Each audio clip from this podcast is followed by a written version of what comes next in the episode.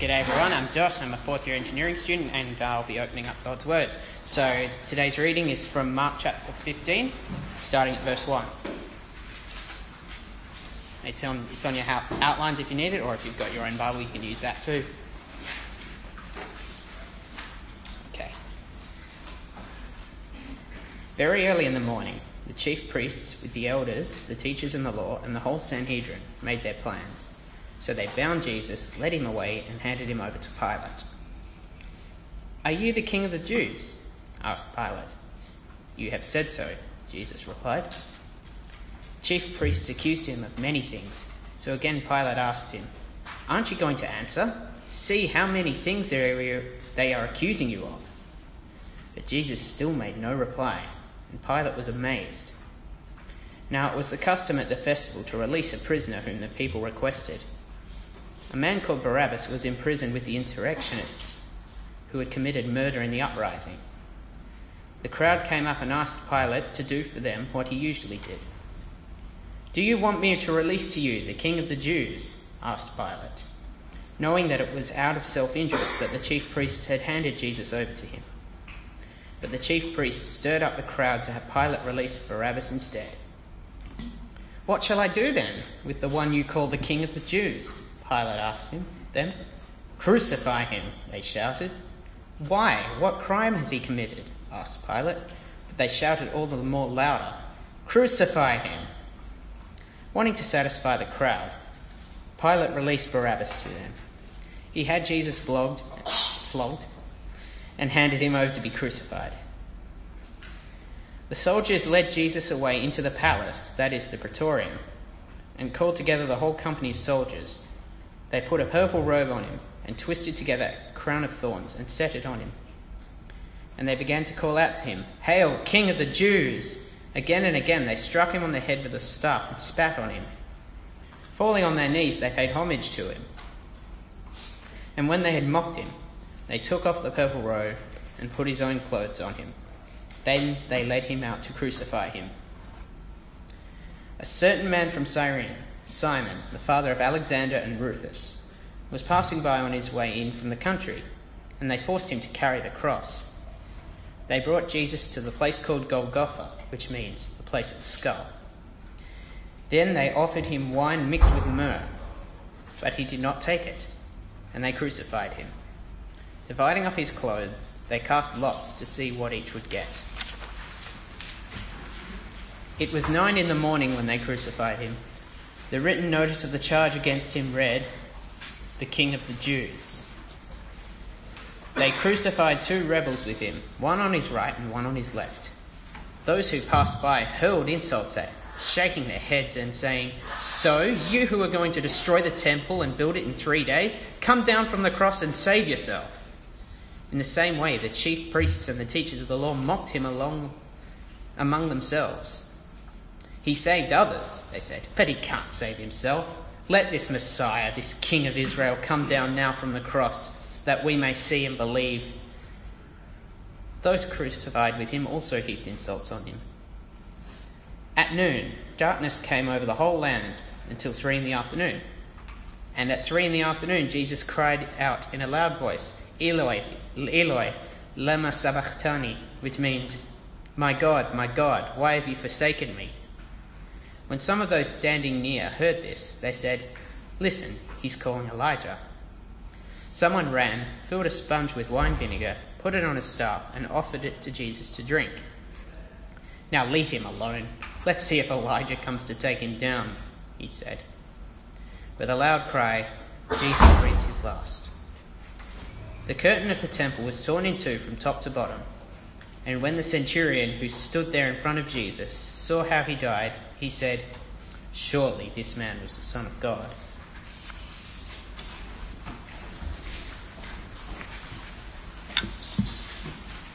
Well, it's nearly Easter again, and uh, judging by the supermarkets, we've been anticipating it since shortly after the end of Christmas. Uh, the Santa Clauses, the stockings, they were barely cleared away before the Easter eggs, the rabbits and the hot cross buns were out on display. And uh, this year, my wife and I just gave up on resisting. We decided that we like hot cross buns, and so we've been eating hot cross buns since January, uh, because who doesn't like hot cross buns? But below the surface of Easter, with all its uh, colourful wrapped eggs and all the excitement about holidays and days off uni, I, I kind of feel like there's something disturbing about it all. Uh, things that once were significant, that held families and communities together, are sort of dissolved with the universal solvent of commercialism. We make trading hours longer, we get rid of penalty rates, so that shops can stay open more, so that we can buy more. We build shopping centres with interiors like cathedrals, with vaulting ceilings and giant spaces, so that you can get lost in buying stuff. Literally lost sometimes, wandering around and around the shopping centre, wondering which exit or entry you came in, trying to find your way back to your car, wandering around eternally consuming, with no idea where anything is, and just trying to fill up the emptiness. That might sound a little depressing and a little over the top, but don't take my word for it. Uh, listen to Prince. Prince, who died last year, uh, used to begin his shows by saying, "Dearly beloved, we are gathered here today to get through this thing called life." And I reckon that's a profound insight, uh, a profound insight into what is going on. Because on the surface at a rock concert, it looks fantastic. You've got the loud music, you've got the lights, you've got Prince in his skin-tight costumes. And yet all of it is just about trying to get through this thing called life. Trying to avoid the nagging feeling of meaninglessness, the emptiness. Uh, and above all, to avoid that nagging feeling that death is coming. The darkness, the silence, the loneliness, and the judgment of God. We try to drown it out with concerts, with Netflix, and with the pseudo-friendships of Facebook. And yet death is there, and it's always ugly. I once heard a preacher say that when he talks to people, they often talk about death as though it's a A gentle sort of thing, like a, a ship slowly drifting across the horizon, drifting down out of sight until finally it's gone. He said in his experience of visiting dying people, it's much more like a ship that's on fire, burning to the waterline, with people screaming and cur- cursing as they throw themselves in the, into the water, slipping below the surface in terror.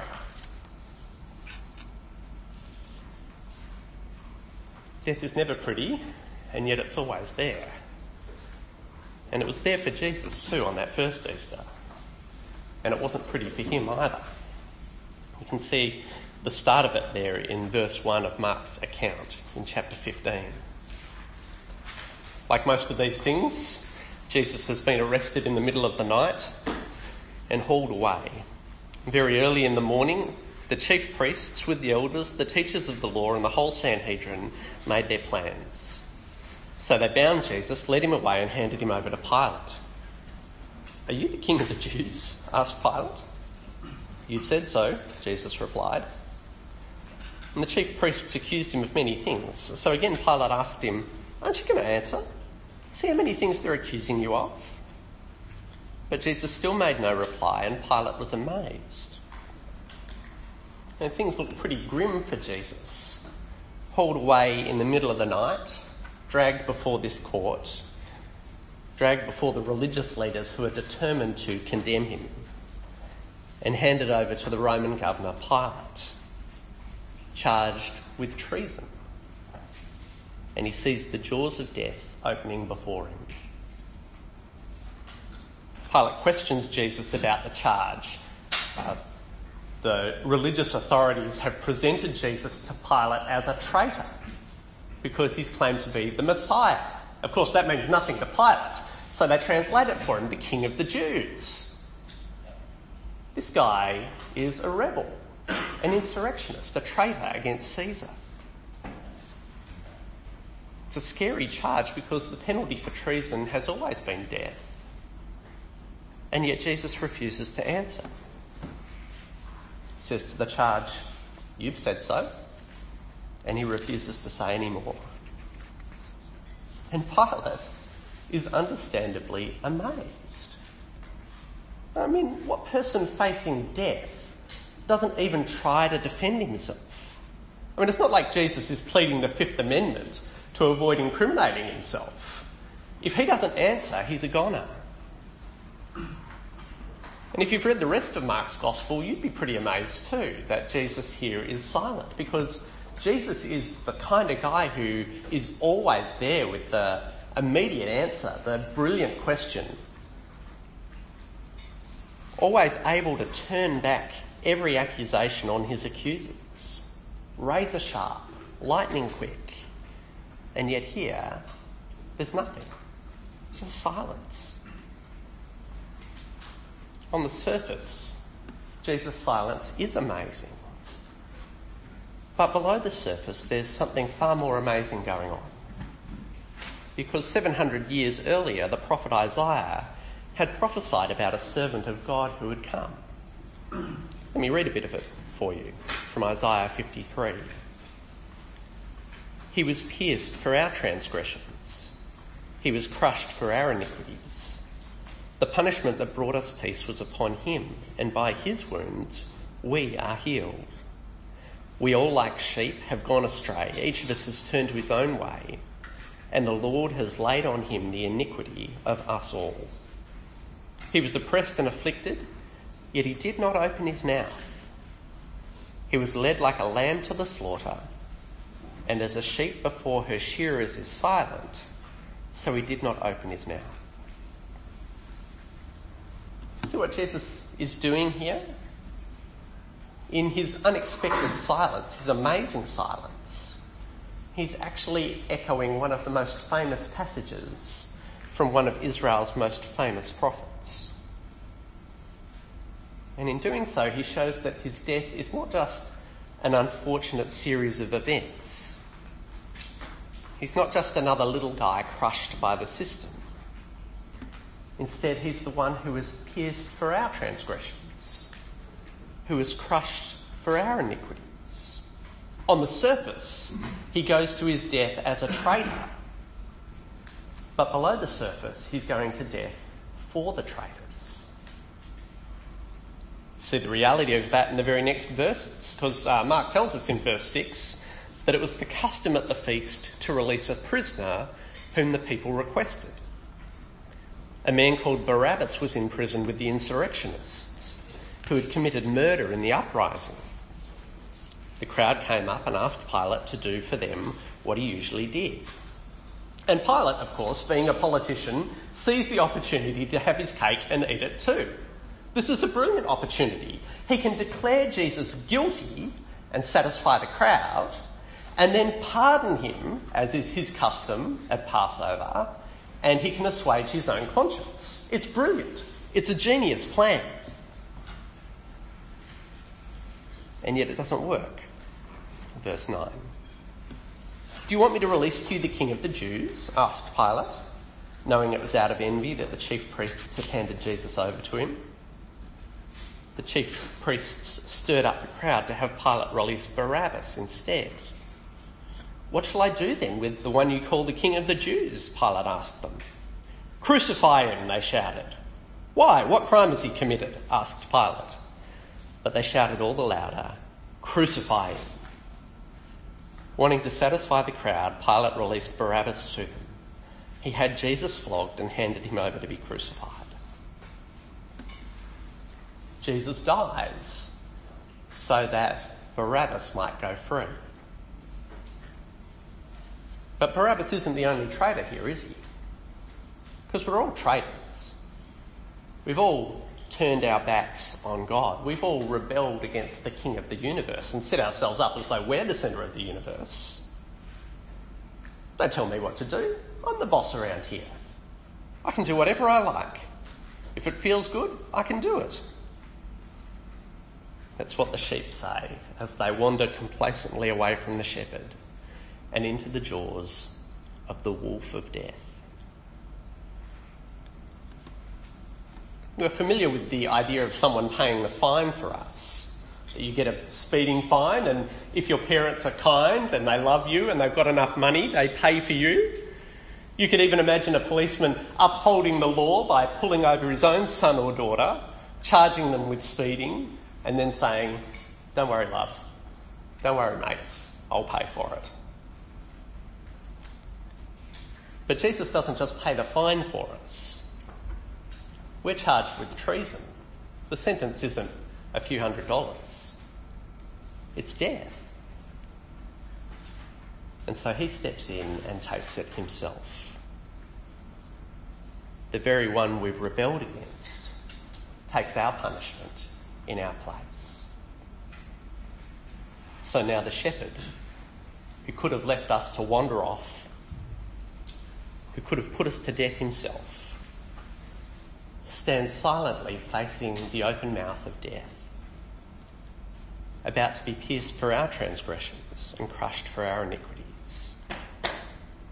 He's the suffering servant of Isaiah fifty-three, the lamb who is sacrificed for the sins of his people.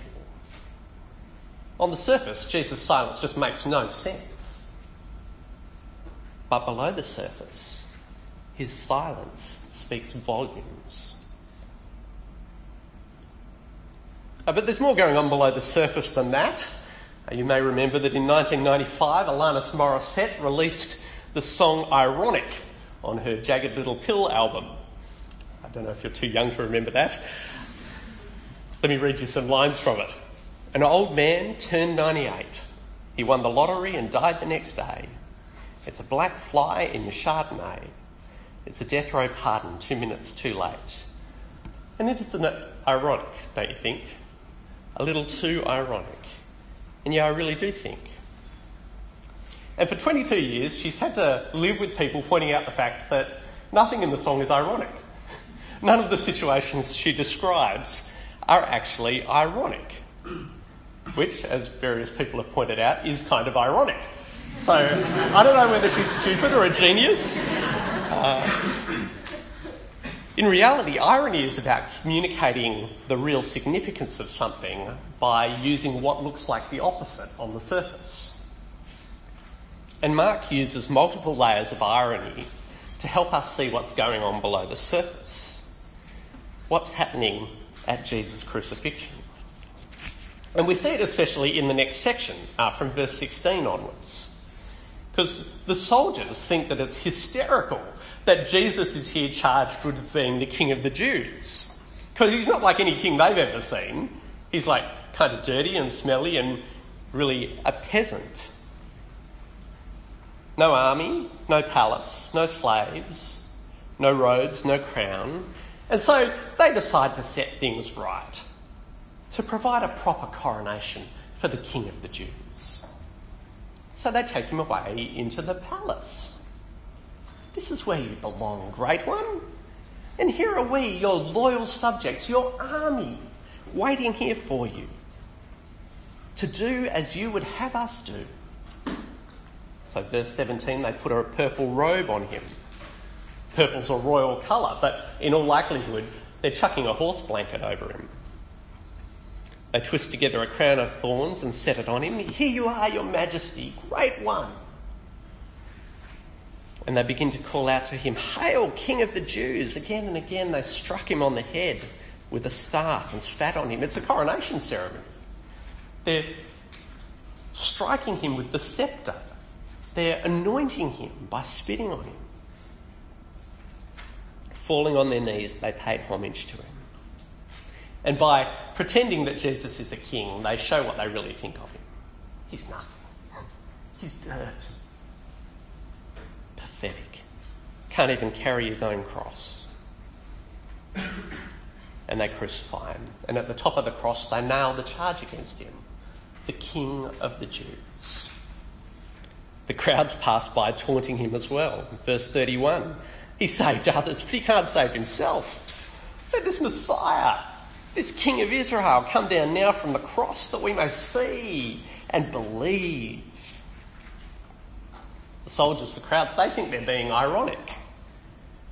Of course the son of a Galilean carpenter isn't the King of the Jews. What a joke. But Mark actually knows that it's no joke. The crowd, they just see the surface. But Mark, he sees what God is doing below the surface. He sees that Jesus really is the king. And his death is, in fact, his coronation. It's the place where we see him at his most glorious. Not in pomp and splendour like Caesar, but in humility, laying down his life for his people, saving them, even as they taunt him to save himself. At what looks like his least kingly moment, Jesus is actually at his most kingly. He may not look like a noble, but in laying down his life for others, he shows true nobility. In refusing to be the king that they want, he becomes the king that they need. Isn't it ironic, don't you think? But actually, isn't that the sort of king that you want? Not a king who's going to lord it over you, crush you, humiliate you, but one who is truly gracious and noble, who allowed himself to be crushed for you. Isn't actually what Jesus does on the cross better than anything you've ever done? Has anything you've ever done even come close to this?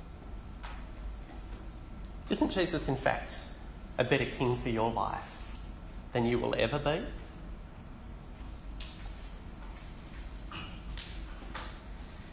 Verse thirty-three, at the sixth hour, darkness came over the whole land until the ninth hour.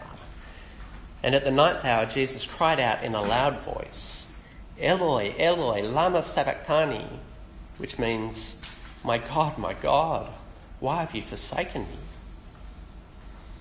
And again, people see what's on the surface and what's going on below it. They're very different. We're told in verse thirty-five that when some of those standing near heard Jesus call out, they said, listen, he's calling Elijah. One man ran, filled a sponge with wine vinegar, put it on a stick and offered it to Jesus to drink. Now leave him alone. Let's see if Elijah comes to take him down, he said. It's like, oh, this is getting good. This guy's going nuts. Man, this is awesome. He's calling Elijah to come and help him. You know, let's let's keep this guy alive. Get this man some Gatorade. Get me some popcorn. Let's see what happens. The crowd just see the surface. They misunderstand Jesus' cry in Aramaic, Eloi, Eloi, as a cry to Elijah, Eliah, Eliah. But Jesus doesn't mean Elijah, Elijah. He means, my God, my God. Lama sabachthani, why have you forsaken me? Others have thought Jesus means God really has forsaken him. And that's closer to the truth, but it's still not really getting below the surface. Yes, Jesus does feel like God has abandoned him. God has, in a sense, turned his back on him. Like we saw from Isaiah fifty-three, Jesus is taking our punishment in our place. He's taking God's anger on himself. But we won't really grasp what's going on. We won't really get below the surface unless we realise that Jesus is actually quoting the first line of Psalm twenty-two. My God, my God, why have you forsaken me? Why are you so far from saving me, so far from the cries, from my cries of anguish? And as you keep reading that psalm, Psalm twenty-two, written by David, the Messiah, the King of Israel, a thousand years before Jesus, you realise that it's all about Jesus. A thousand years before he was born. But it's all about him. It's all about his death. Let me read you a bit more of it. All who see me mock me. They hurl insults, shaking their heads. He trusts in the Lord, they say. Let the Lord rescue him. Let him deliver him, since he delights in him. I am poured out like water, and all my bones are out of joint. My heart has turned to wax, it's melted within me. My mouth is dried up like a potsherd, and my tongue sticks to the roof of my mouth. You lay me in the dust of death. Dogs surround me. A pack of villains encircles me. They pierce my hands and my feet. All my bones are on display. People stare and gloat over me. They divide my clothes among them and cast lots for my garment. It's the very things that happen a thousand years later on that hill outside Jerusalem.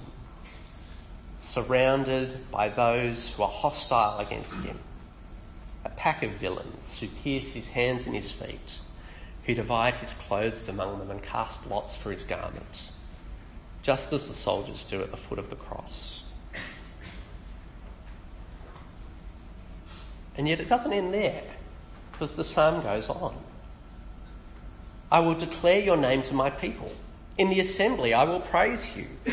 You who fear the Lord, praise him. You who fear the Lord, praise him. All you descendants of Jacob, honour him.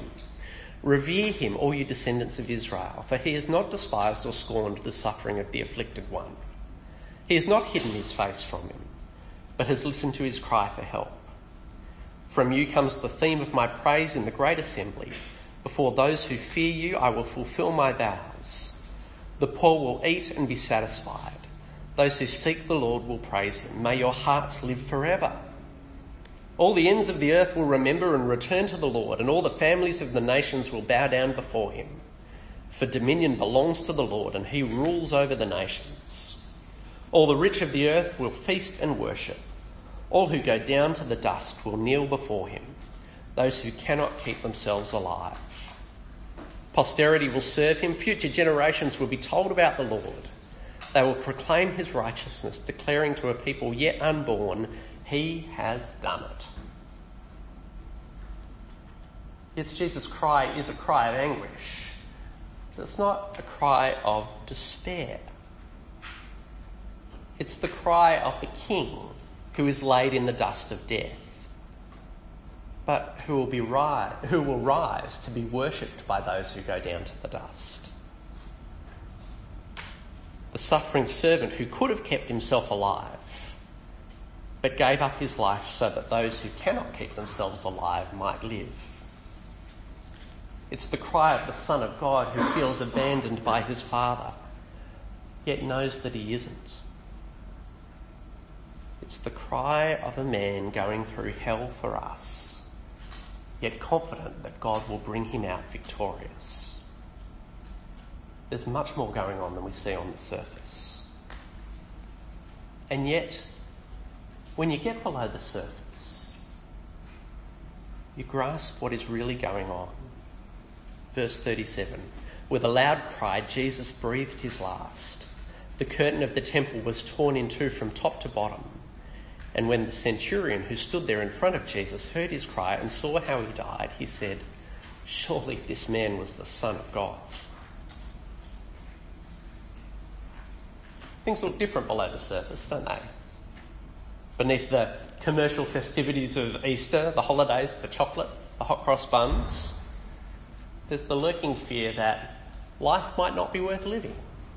That if I pause too long, if I sit too long in silence, if I'm not endlessly distracted, I might be overwhelmed. That I might slip below the surface into the darkness, into the silence, into the loneliness of death, drowning in the meaninglessness of life. But Mark is showing us that there is another way, that if you'll only look below the surface of that first Easter, that you'll see something very different and something much better. That Jesus is not just another man, just another little guy crushed by the system, but that he is the suffering servant promised through Isaiah seven hundred years earlier. He really is the King of the Jews. He really is the Son of God who felt the pain of his Father turning his back on him, so that we, who turned our backs on the Father, might become the children of God. That if you look below the surface of Jesus' death, what you'll find is eternal life. Let's pray.